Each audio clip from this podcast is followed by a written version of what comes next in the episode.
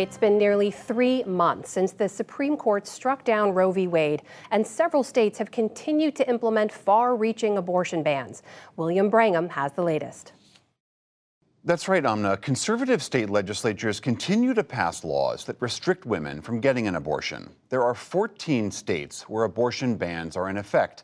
And just this week, West Virginia passed a near total ban that will be signed by their governor in coming days. Following all of this closely is Mary Ziegler. She's a law professor at the University of California, Davis, and is the author of Dollars for Life The Anti Abortion Movement and the Fall of the Republican Establishment.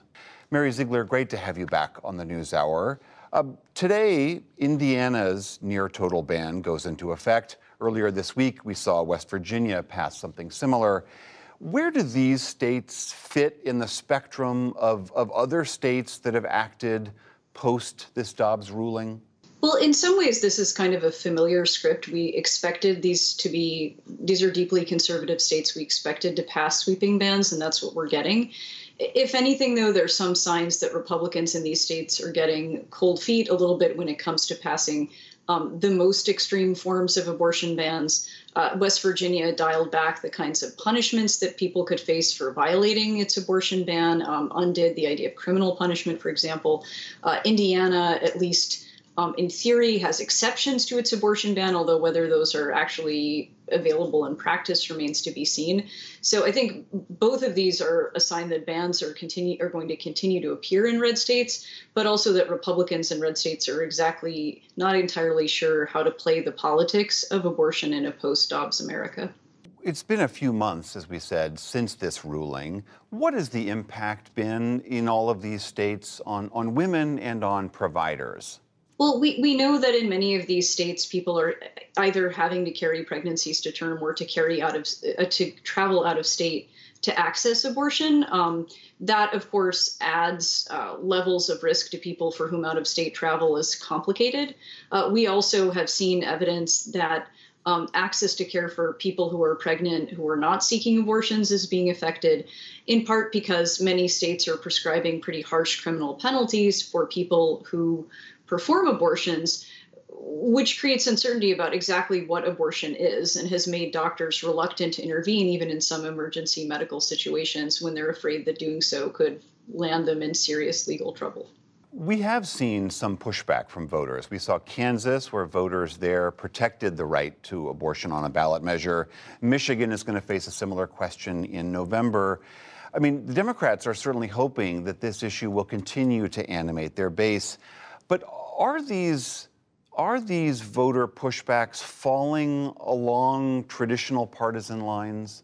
Well, it's it's too early to say. Uh, obviously, in every context, there's a lot of variation. But uh, you mentioned Kansas. In Kansas, the answer pretty clearly is no. Um, we saw um, Kansans overwhelmingly reject a proposal to undo state constitutional abortion rights in that state. That kind of resounding loss would have required many independents and Republicans to join in uh, for it to be possible. We've seen um, in Michigan, for example. Uh, the number of signatures gathered in support of a state constitutional amendment recognizing abortion rights would far outpace what you would expect if this had just been a kind of partisan initiative.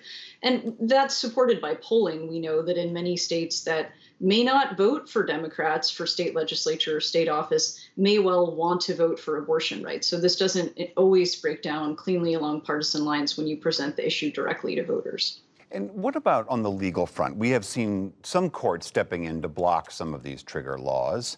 Um, uh, are, are, are, these legal battles, in a sense, from the from the pro-abortion rights angle, are these just prolonging the inevitable, or are these actually winnable fights?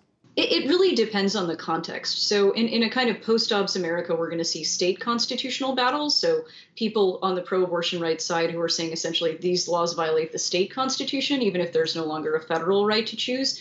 Some of those may fare pretty well. It's going to just depend on who's sitting on those state Supreme Courts because partisan composition there matters just as it does on the U.S. Supreme Court. Um, in other cases, we're seeing federal constitutional challenges on different bases. So, for example, the idea that some of these trigger laws are so vague that reasonable doctors couldn't possibly know what was allowed and what wasn't allowed. Um, the fate of those challenges is a little bit unpredictable simply because it's a different legal ground than the one the US Supreme Court has weighed in on. But I think it's fair to assume that in a lot of places where the judges making the decisions were uh, nominated by Republicans, we're looking at postponing the inevitable, but the overall legal picture is complicated and chaotic. Complicated and chaotic indeed. That's why we always keep coming back to you. Mary Ziegler of UC Davis Law School, thank you so much for being here. Thanks for having me.